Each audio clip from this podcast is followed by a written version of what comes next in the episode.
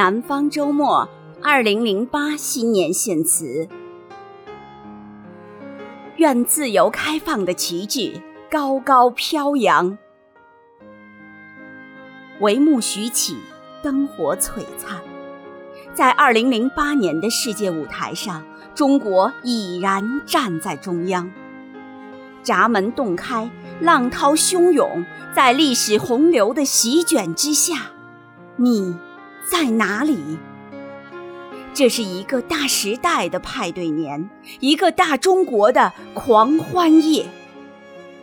抬眼可见，奥运倒计时牌上的数目飞速递减，耳边隐约传来那个老人的声音：“你们要冲出一条血路来。”蓦然惊觉，改革开放三十年了，这两件事情。看似毫不相干，其间却丝缕相连。这丝丝缕缕中的一条，曾异常清晰，最近又被大声呼唤，那就是思想解放。三十年前的月亮，照着一个国运彷徨、民生凋敝的中国。一个大钟停摆了，另一个闹钟响起来。铃声急促而动听，饥肠辘辘的人民突然都红光满面。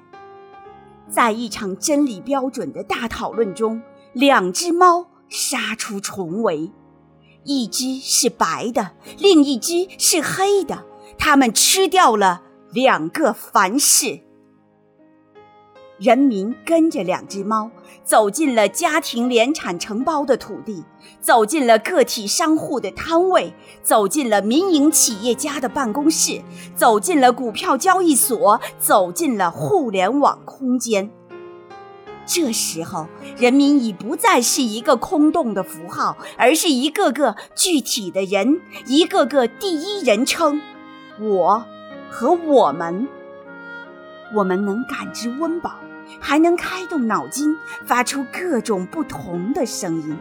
我们鼓足干劲，力争上游，多快好省地建设自己的家园。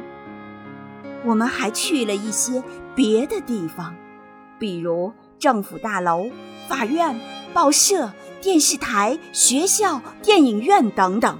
有时被请上座，有时被赶出门。有时被赶出门以后，又被请上座。反反复复之间，我们在成长，社会在进步。成长的方向是独立人格，进步的标志是自由宽容。整齐划一的运动越来越少了，参差百态成为幸福的本源。五千年的古文明，三十年的大变局，变局之中泥沙俱下，有些目标甚至越来越远了，有些方向越来越模糊。如果要问究根由，乃个体之还不够解放，思想之还不够自由。三十年间。我们逐渐学会了正眼看世界，发现天下之大无奇不有，更发现千奇百怪不离其宗，那就是和平与发展、民主与自由，还有人的权利。人类共有的精神遗产，不该由他国独享。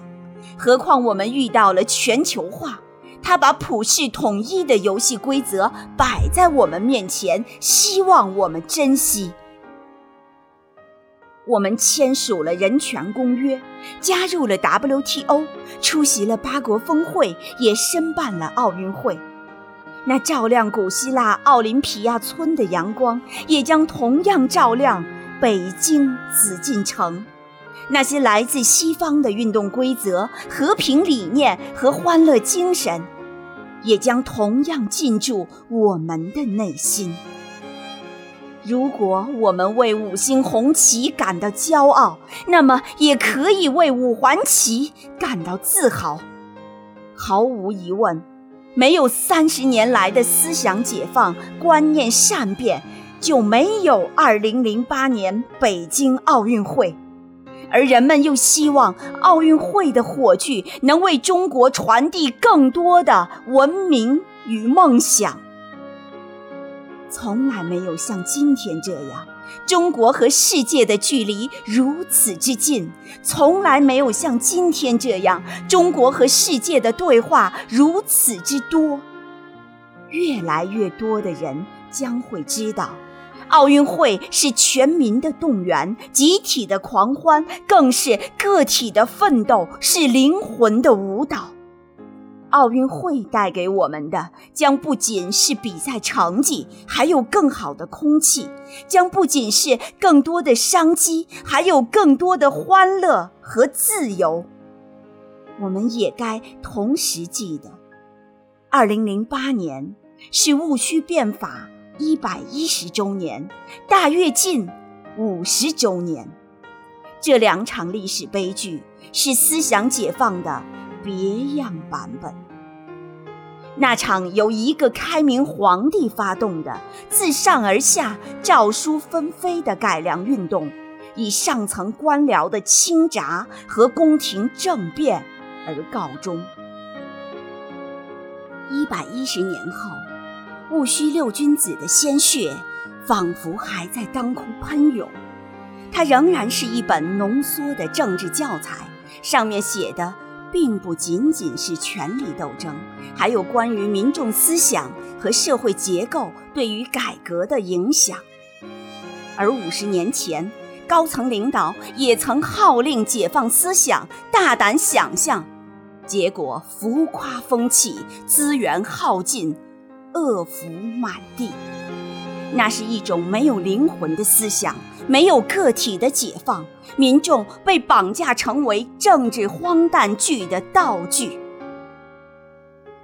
三十年前，思想解放释放了个体能量，见得温饱；十六年前，胆子再大一次，民间沸腾，创造了世界经济的奇迹。如今继续呼吁思想解放，当深查历史，反思改革，激活社会科学发展。二零零八年已经开始，中国将闪亮登场。你在其间，独一无二，不可或缺。无论你是何种角色。都不要被历史的大潮淹没，或者冲刷去你的独立存在。至少，你要在大时代中做个坚强的小人物，在狂欢夜中做个自由的舞者。